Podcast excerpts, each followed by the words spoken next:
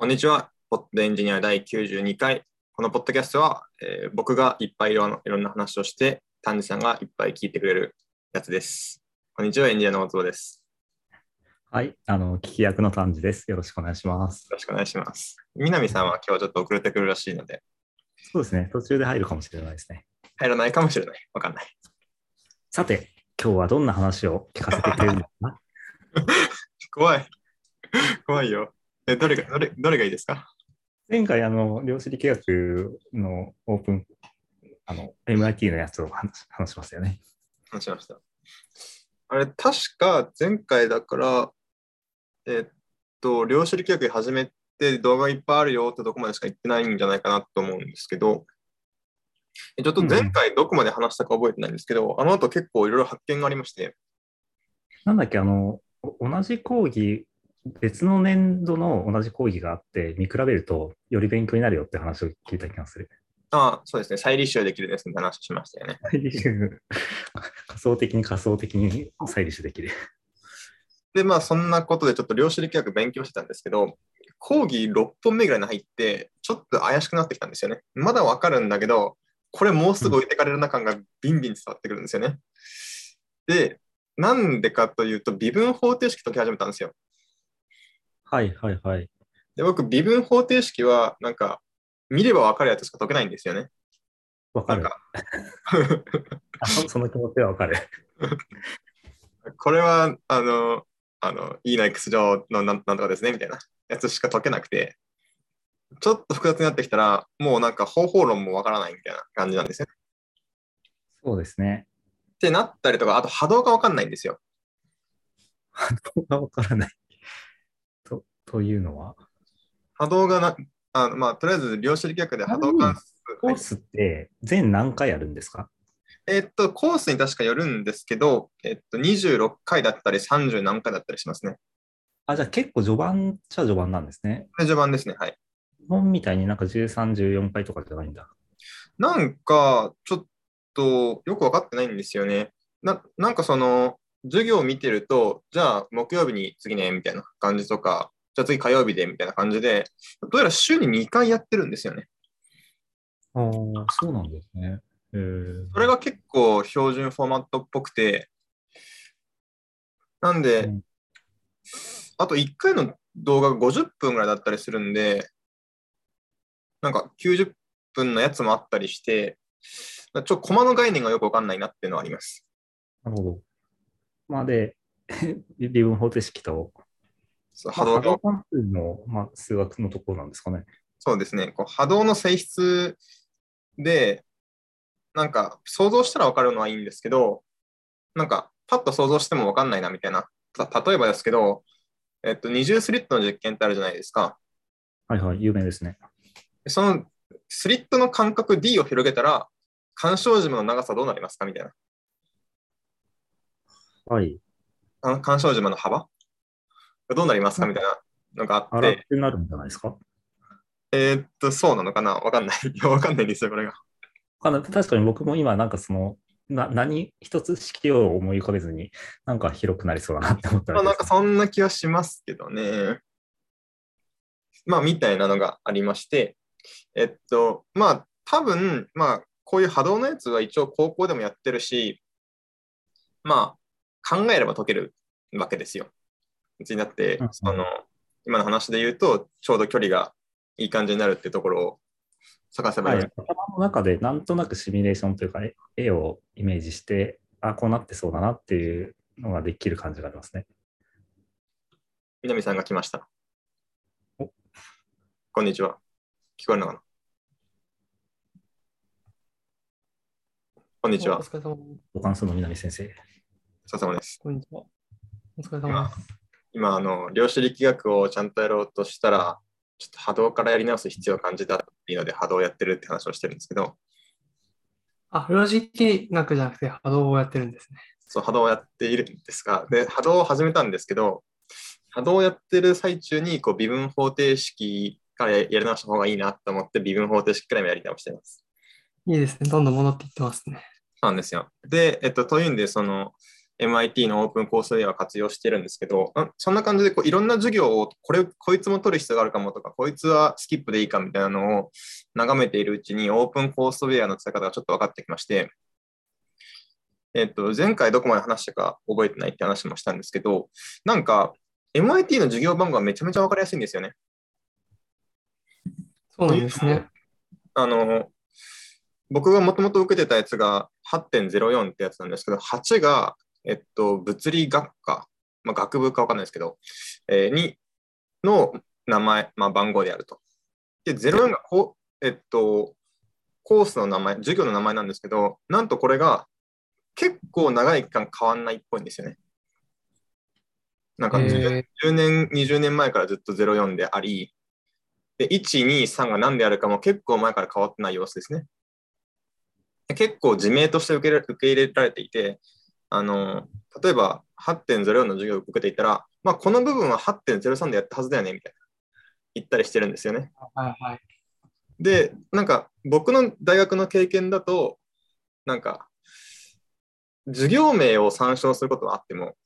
なんか番号で言うことないな、みたいな。思うんですよね。ね。とか、えっと、同じ物理学科の発展系だったらまあギリわかるんですけど、あの、えっと、数学科が18なんですよね。で、微分方程式に関しては18.03でやったはずだよね。18.03取った人、あ、結構いるね、みたいな。やってて、いや、わかるのかよって思って、なんか、みんなコース番号がすごくわかりやすく作られてるから、コース番号を覚えてるっていう性質が一個ある。いいですね。で、えそれから、あの、シラバスのところに、この授業を受ける前にこの授業を受けとけよってのが書いてあるんですけど、それも、そのコース番号があるから、8.04には8.03受けとけよって書いてあるみたいな。そうだね、1個前のやつだよね、みたいな感じなので、すごくそのコースを遡っていきやすいし、まあ、とりあえず今は、えっと、8.01からいくと、8.04まではこれぐらいの開きがあるんだなって分かりやすいみたいな。うんうんうん。うんそういうのがあって、ナンバリングが進むと高度な授業になるんですか？基本的にそうですね、はい。えっと、?06 はよりなんか、か年次が上の人が受ける。えっと、そうなるはずだと思いますね。というのも、えっと、8系になおいては、1から4までが直列の依存関係に見えるので、それってどう頑張っても4学期がいるじゃんみたいななるほど、なるほど。気がするんで、まあ、なんかその、ディペンデンシーちゃんとそうやって明確に記述されていてっていうのはいいですよね。そうですいや、なんか大学の頃を思い出すと、なんかよく、これって他の授業でも教えてるかなとか、逆に教えてないことを前提に喋り始めて、いや、知らんがなみたいなになったりとか、結構あった。どっちもあるよね。確かに。カリキュラムは結構、いや、でもずっと変わってないっていうのがすごいですね。確かに。そうなんですよね。なんかナンバリングそれ破綻しないんだみたいな。あの、ちなみにその、D- DNS みたいな感じに思っていたんですけど、その、ばナンバリングから強化は簡単に弾ける状態なんですか？あ、それはすごい簡単に弾けますね。はい。あははうーん、なんか、へ編入してきた人とかちょっと困りそうだなとか、ああんまり実は良さが腑に落ちてないですけど、まあ、なんか分かりやすいですよね。なんか単純に4番目とか5番目みたいな。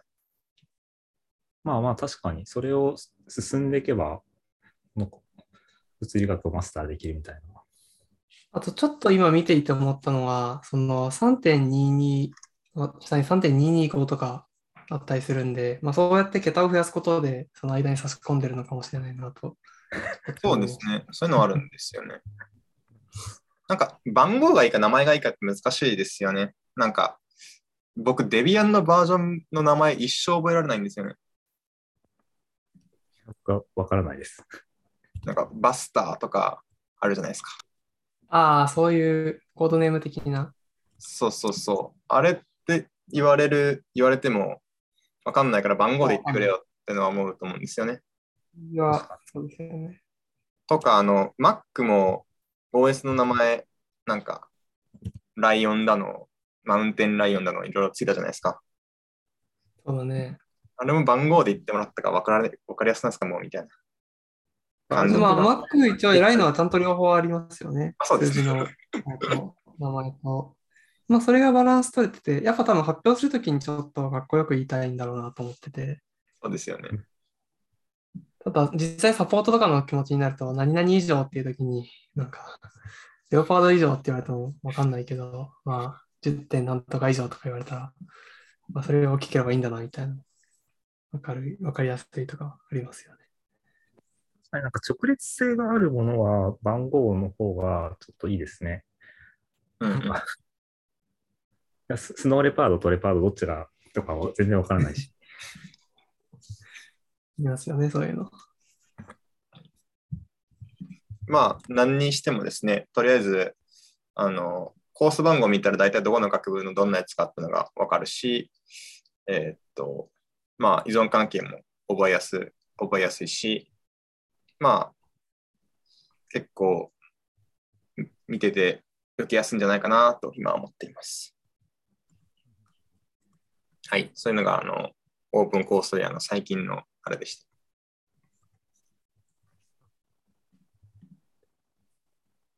いいですね。次、丹治さんが聞きたい話なんですか？それ、それで言うとニ、ニポエムをこれ聞く必要があるんですかこれ何ですか？あ、これ、これ僕がエポニムっていう話をしたくて、エポニムだった。ニポエムじゃない。エポニムっですか？ていう言葉があるんですけど、これ、ウィキペディアで見ると、主として人物の名前に由来する言葉っていう、ちょっと分かりづらい説明があって、何かのカテゴリーの名前を、その発見者の名前をつけるっていうパターンのことをエポニムというらしいですと。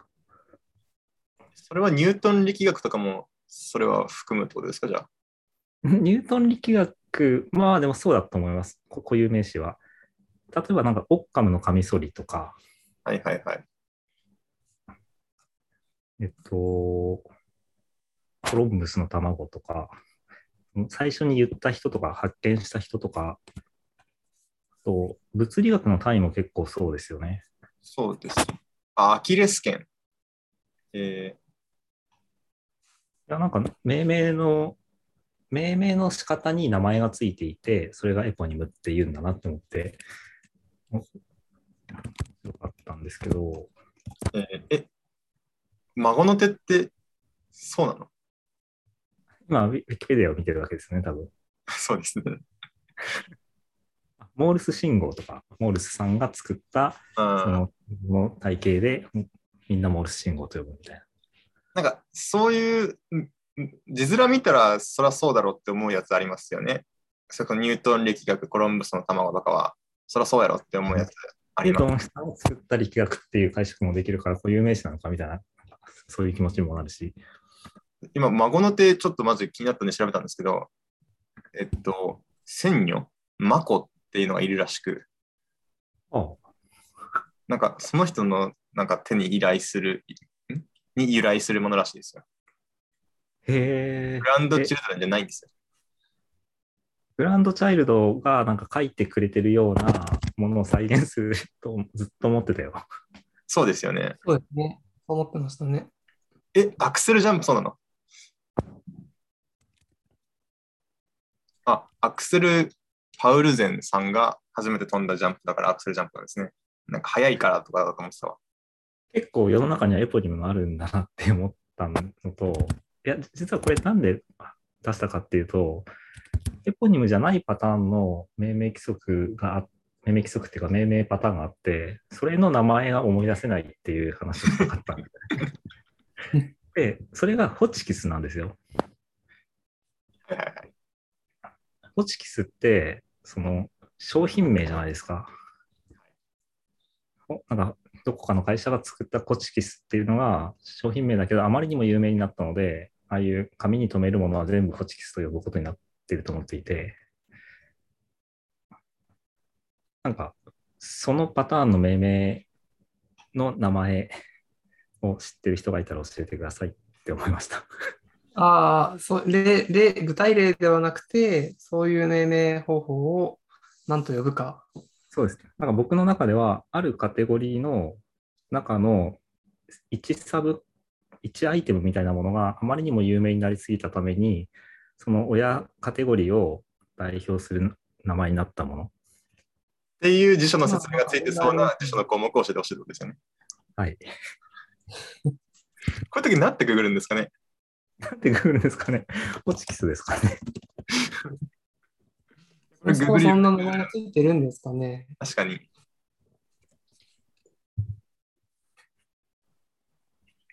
エポ頑張ってそういうふうに説明してるかもしれないです。どうなんだろエポニムの類語で調べるとか。そうなんですよ。ちょっと僕もそれ調べたんだけど、さっき出てこなくて。なるほど。まあ、発見者とか、まあ、人の名前がそのカテゴリーについたもので、僕が探したいのは、下位概念が上位概念の、なんか、代表語になったってやつですね。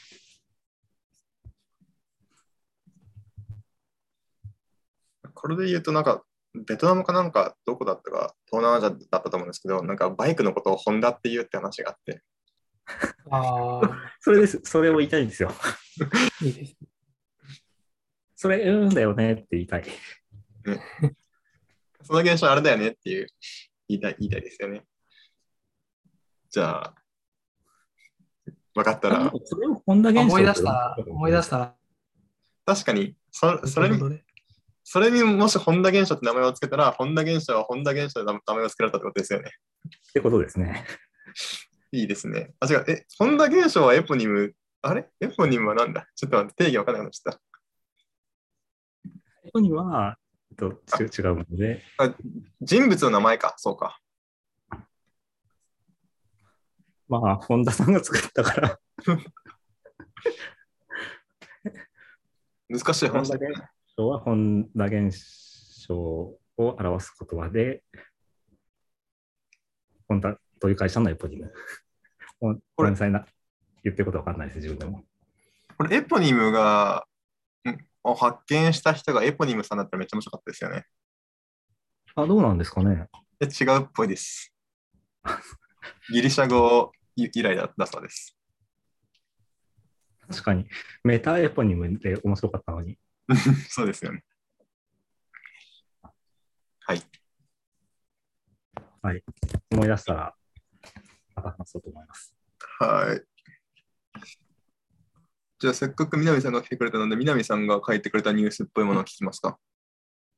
あリンカーをそれで言うと、まだ書いてないことだけどあ、あの、みんながやっていたレートレーシング、僕もちょっとやりましたお、よ。いいじゃないですか。な何で実装しました？いや、僕もあの、セプラで公開されていたコードを、あ。の、とりあえず書いてみてっていうのをやってみました。とりあえず、あの、文章を一切読まずに、なんかいろいろ音が説明してくれたしいいかなと思って、一切読まずにコードだけ書いて、1章と2章の文をちょっと記述しつつ、まあ、なんかちょっとマスレットにして、レンダリングしてみるっていうのをやってみました。第2章の終わりの画像が、なんかものすごい時間がかかって、なんか一晩とかかかりましたね。あそうですよね。このパラメータ無理じゃんって思いましたそう。そうそう。なんか面白いなと思ったのは、その、だ第1章と第2章の最終、なんか最後に作る画像みたいなのが、まあどっちも綺麗なんだけど、第2章のやつの方が結構サンプル数増やさないと全然綺麗に出なくて、なんかそのあたりとかが、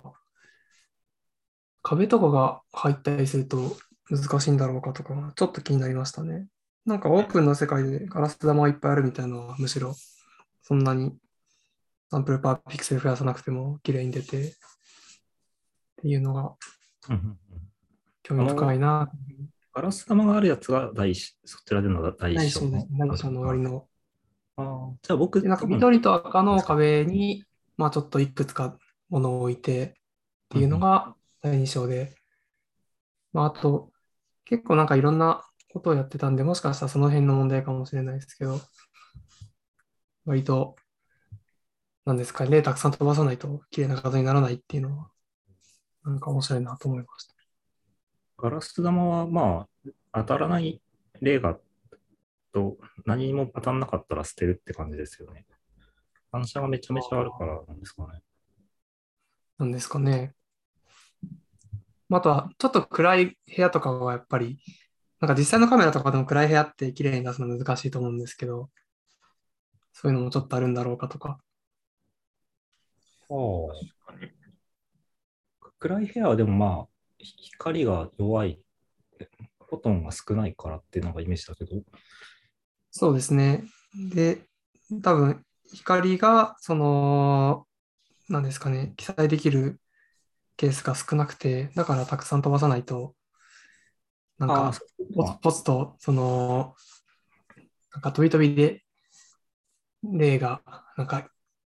なんですかね、その光に到達してプリントされててみたいな。で結構黒いノイズっぽいのがたくさん残っちゃうとか、なのかなみたいなの。確かになんか2章の最後の画像もなんかこの本でその普通に表示されてる画像もちょっと荒いなって感じしますもんね。いやーその辺とかはちょっと気になりましたね。あのまあ僕はあの一切中の文章読んでないので、すごい適当なことを言ってるので、それ書いてあ大ったら園君とかにあるかもしれない。いや、僕は、僕は2章やってないんで、in one weekend の方しかやってないから。うん、ちゃんと読んでいて偉いですね。そうですね。のをやってみたっていうのと、あともう一つ、なんかリンカーってちょっとメモ書きをしたんだけど、あの、なんかルイ・上山さんって人が、モールドっていうすごいはいリンカーを作ってるっていうのが、ま結構前からやっていて、ちょっと前に1.0が出て、最近なんかいろんなプラットフォーム、Mac とかでも動くようにしたし、えっと、インテルだけじゃなくて ARM でも動くようにしたしっていうので、まあ、結構いろいろ頑張って、ちゃんと使える形にしていっていて、で、ちょっと興味があるなと思って、僕ちょいちょいコードを読んだりとかしていたんですけど、なんか最初ら辺のコミットとかを見ると、まあ、結構コードも小さいので、真似しやすくて、まあ、そこで、その、面白いなと思ったのが、なんか、最初にそのボトルネックになりそうな部分がちゃんとスピード出るかみたいなのを計測している跡があって、まあ具体的に言うと、そのいろんなファイルを開いて、シンボルの情報を全部スキャンするのと、それをシンボルテーブルっていう、まあ、大きいハッシュテーブルみたいなところに全部突っ込むっていうのを、まあ、大きくその2つのステップっていうのを、まあ、やるような最小のコードを書いて、で、それぞれ時間がどのくらいかかるかっていうのを計測していて、なんかそれが面白いなと思ったので、ちょっと同じ処理をラストで書き直してみて、で、でプラのバージョンと比較をするっていう遊びをしていました。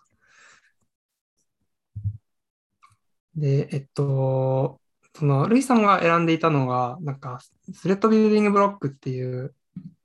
と、インテルの、まあ、作っているライブラリがあって、まあ、それを使って、その、並列のフォアループっていうのと、 concurrent hash map、まあ、それぞれ、この TBB っていうライブラリで提供されているものを使って計測していたんですけど、なんか Rust で近いことやりたいときに、 Rayon っていうライブラリと、っていう、まあ、 concurrent hash map のライブラリがあって、まあ、ちょっとそれに置き換えてやると、まあ、どのくらい速度が変わるのかっていうのを試して遊んでいました。レーヨンって、あの素材のレーヨンですよね。そうですね。なんかス、レッドでかけてるんでしょうね。あ、多分多分そうだと思う。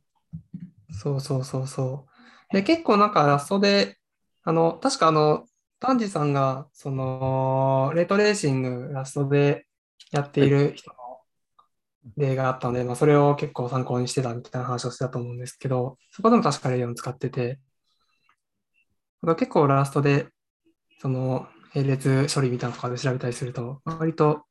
うんレイヨンを使って何かするみたいなのは出てきます。で、そのデータ並列って言われる、なんかいわゆるそのアレイみたいなものとかがあるときに、その要素に対して、まあ、できるようなときに、まあ、それをクイッツに処理するみたいな形で、並列フォアループを回すってことをやったときに、結構このレイヨンはまあ使いやすいみたいなものらしくて、でまあ、まさにそういうケースだったので、ちょっと使って書いてみてました。で、なんか面白いなと思ったのは、なんかやっぱりラストバージョンの方がちょっと遅かったんですけど、言うてもたかだか1.5倍とか、そのぐらいしか変わんなくて、からまあ結構ラストでなんか書き直しても、なんかそこそこちゃんと速度の出るものになるのかなみたいなことをちょっと今妄想してます。いいっすね。ちなみに、レイヨンは光線とコットンの合わせた造語で、えーエポニムではありませんでした。ああ、エポニムではないんですね。ちなみに、この差分ってどっから来るんですかね ?C とラストの速度の差って。わからないんだけど、あのーまあ、正直、わからないけど、なんか、今回のタッシュマップとかに関しては、結構内部実装うまくやらないと、パフォーマンスが出ないとかは全然あり得るかなとは、ちょっと思っていて、なんかまあ僕は全然その、ラストの方だとダッシュマップっていうのはなんか、えっと、早いぞっていうふうにちょっと宣伝されていたんで、まあそれを試してみたんですけど、その、全然中の実装は読んでないんですけど、まあ普通に作るとかなり遅くなるはずで、っていうのはまあ全体のグローバルのロック取っちゃうと、まあ結局、すべてのスレッドが待たされるから、全くスケールしないはずで、コア数に対して。で、なんかよくやられるのは、ロックを取る単位っていうのを結構小さく分割して、その、まあ、一部のキー同士はコンフリクトするんだけど、コンフリクトというか、その同じロックを使うから、あるスレッドが握ってる時に別のスレッドがちょっと待たされるとか起きうるんだけど、まあ、うまくそのロックを握る単位っていうのをま分割してあげれば、そのうまくスケールとかもあったりするんだけど、もしかしたらもうちょっと賢いことをしてるかもしれなくて。で、そうですね、その TBB の方もどういう実践になってるかも僕は全然見てないので、その辺に起用している可能性はあるかなと思ってます。と、大体1万シンボルあるファイルを100個くらい用意して試して、で、100ミリセックとか、えっと、確か、どうだっけな、100ミリセックとかのオーダーで、まあ1.5倍くらい違うみたいな、なんかそのくらいだったので、なるほど。まあ、結構、その、言語の違いっていうか、まあ、アルゴリズムの違いの可能性はあるなと思ってます。なんか僕、オブジェクトファイルがどういうもの、え、えそもそもなんですけど、リンカーってオブジェクトファイルをくっつけるくんですよね。そうです、すごい。いや、そうです、その通りです。でオブジェクトファイルが実は何かよく分かってないんですけど、なんかもう開いたらバイナリーっぽいやつが出てくるというイメージしかないんですけど、あれどういう形式のどういうものなんですか？すごくいい質問で、えっとな、なんか基本的にいくつかそのフォーマットが世の中にはあるんだけど、Mac だと、なんか Mac を、Mac オブジェクト、Mac オブジェクトだっけな？って呼ばれるようなフォーマットが使われていて、Linux だと今 ELF って呼ばれるのが使われていて、まあ、Linux をはじめとするいくつかの OS ですかね。で、えーっと、モールドはその2つをサポートしているっていう今状況ですね。で、なんか ELF が結構その調べると、あの ELF って書いてる ELF なんだけど、いろいろ情報が出てくるんだけど、なんか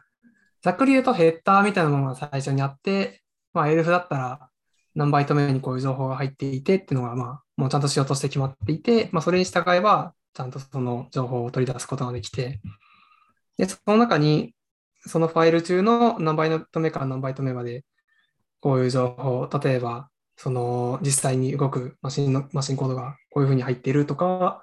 まあ、そのシンボルって呼ばれるリンカーとかを使うための情報っていうのが入っているとか、まあ、そういうのが決まっていて、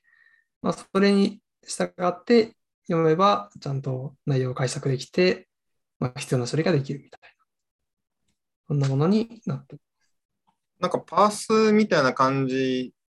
の発、まあパースみたいな発想というか、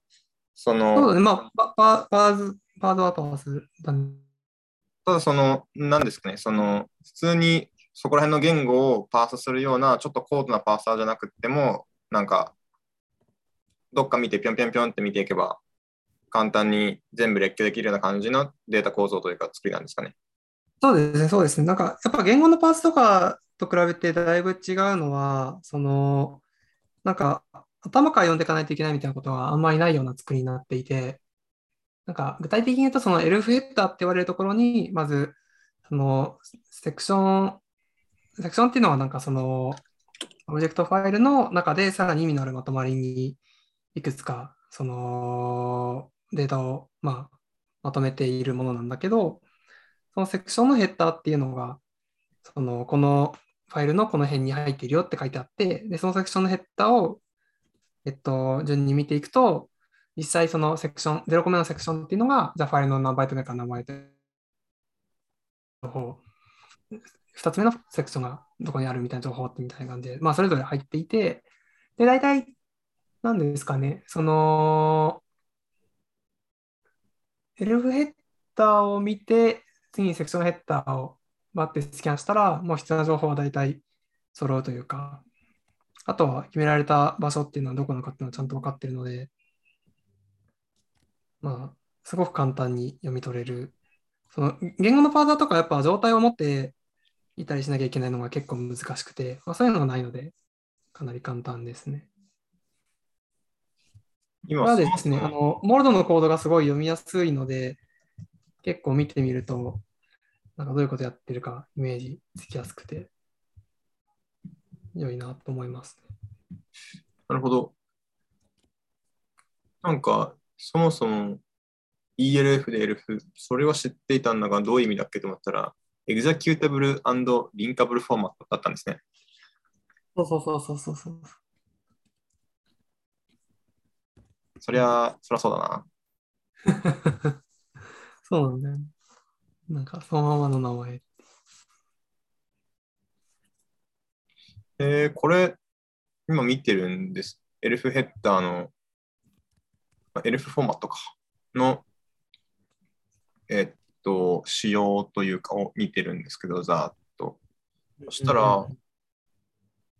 アイデンティフ、えっと、フィールドに EIOSABI ってあって、なんか、おその、まあ、要は、その、どの OS をターゲットにしたものかっていうものが入っていて、はいはいはいはい。確かになんかあった気がする。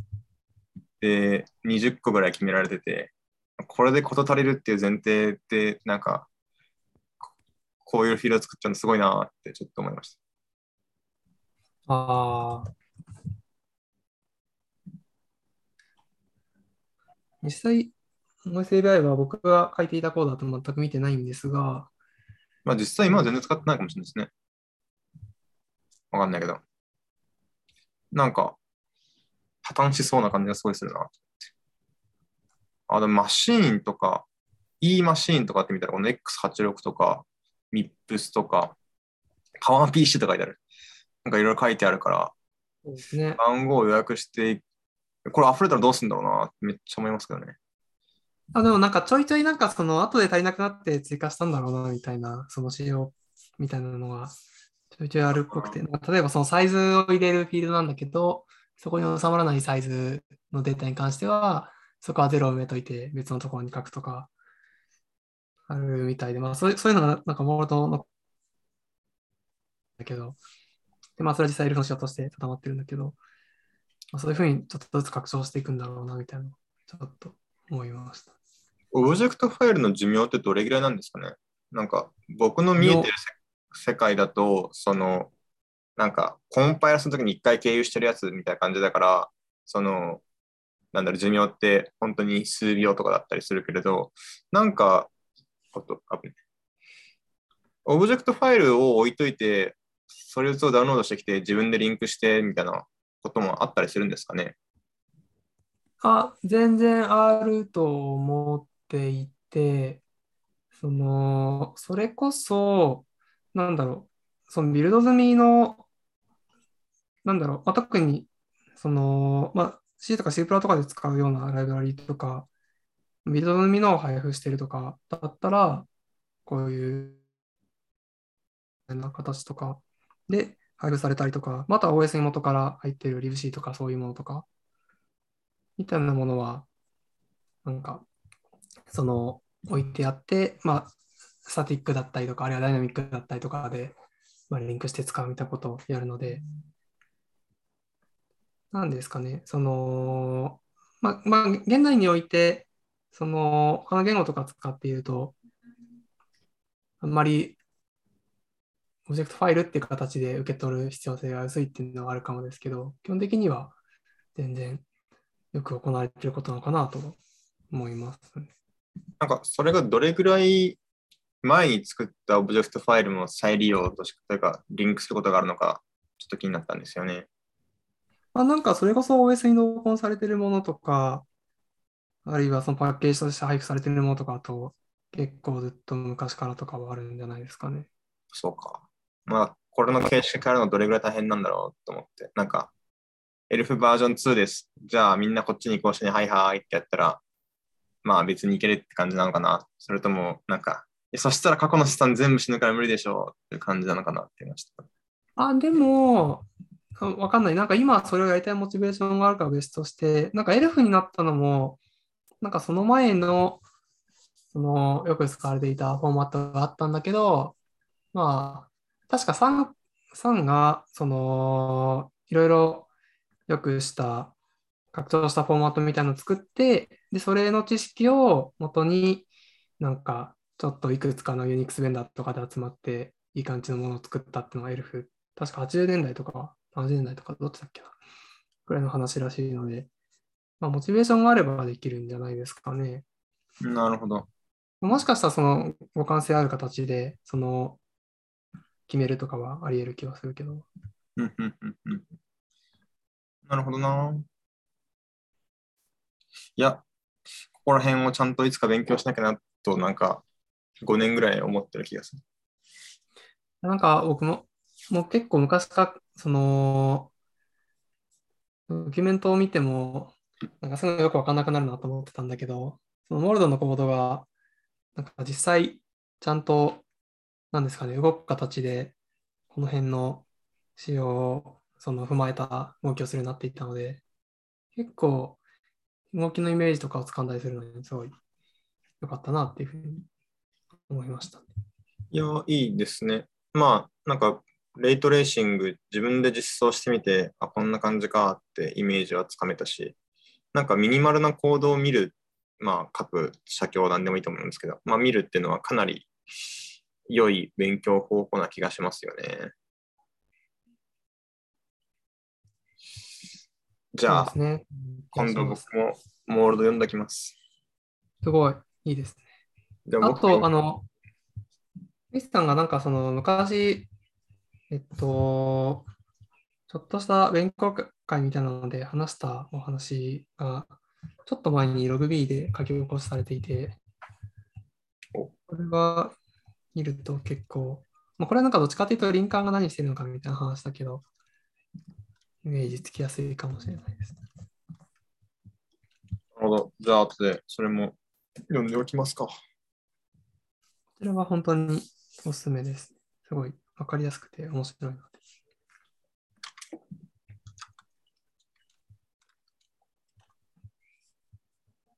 はい。そんなもんですかね。はい。僕の遊びはそんな感じです。丹治さんからニュースもしくは他に聞きたい話ありますか？僕、あの、今話聞きながらググってただけなんですけど、エポニムじゃない方を探してたんですけど、それを話してもいいですか？あったんですか？えっとですね、シネクドキっていう、えっ、ー、と、名前でした。ええもう一回もう一回。あったんですね。シネクドキ。で、日本語で定油っていうらしいんですけど、定油どどういう字ですか？提案の定に暗湯の湯かな？あれ？そうですね。シネクドキっていう、なんか多分言語学の用語なんですかね。一応、ウィキペディアだと、シネクドキといい、えー、上位概念を下概念で、もしくは下概念を上位概念で言い換えることというふうに説明されていて、えー、さっき僕が説明したホホチキスはステープラーっていうけど、ホチキスに代表されるとか、なんか、アメリカではファミリーコンピューターのことを、なんか任天堂って呼んでた時期が、全部ゲーム機のことを任天堂って呼んでた時期があるみたいな話が出てきたりとか、いいですね。死ぬくどき。調べたことを言うと、あと僕らなんかお茶しませんかとか言うけど、実はそれって、具体的にお茶、日本茶を飲んでるわけじゃなくて、なんか喫茶店に行くとか、食べたりすることも言うので、特定の行為でいろんな会って話すことを代表してるっていう意味で、これも締めくどきだっていう話が出てきましたね。なんか、喫茶店で言うと別に、喫茶店も別にお茶以外飲むことが多いですか？確かに。タバコは吸わないし、今の時代だと。あとなんか、人はパン飲みにい来るにあらずっていう、そういう名言みたいなやつで、ひねくどきが出やすいなって思いました。パンは食べ物っていう意味であって、別に あのライスも食べるという意味ではないぞと。はい。俺は米しか食わないからパンなんかいらないっていう人は、ひねくどきですよって言ってあげたらいいと思います。いやし、でも、今ちょっといろいろ喋ってて思い出したんだけど、多分死ねくどきって僕単語聞いたことあって、ほうほうでも丹治さんに言われて、あ、死ねくどきかってなんなかったから、なんか、悲しいなって思いました。あもう使っていきましょう。はい。ちょっとすいません。自分はスッキリしたので、いや、ありがとうございます。僕も知らなかったので。えちなみに、死ねくどきとエポニム以外の命名の名前もいろいろ知りたいですね。なんか、てさっき実は定油っていう風な説明をしたんですけど、定油は、なんかその上位下位が入れ替わるみたいな、どっちも指すらしくて、なんかそこら辺関連でいろんな用語があるっぽいですね。うーん。勧誘っていう単語初めて聞いたんですけど。そうですよね。だから、定油は勧誘の一種でって説明されてますよね。いや、わけわかんない。っていう紙の一種だ。あ、そうかってなんないよ。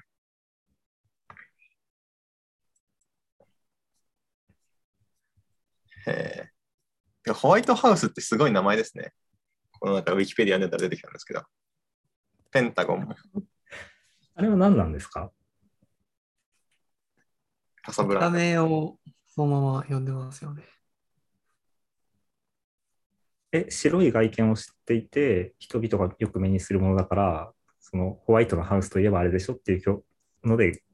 言葉になっちゃった？はい。でもなんかなんで正式名称ですよね。確かホワイトハウス .gov ですよね。うんあ、そうなんですね。白バイ。なるほど。なるほど。ちょっとこのウィキペディア、この簡易のウィキペディア見ておきます。はい。じゃあ、時間がなくなっちゃったんで、前回はね、なんか時間がなくなったことに気づかず、無限に行ってしまったら、死んでしまったんで、この辺で。はい。第92回、ポットでエンジニアでした。ありがとうございました。ありがとうございますありがとう。ございました。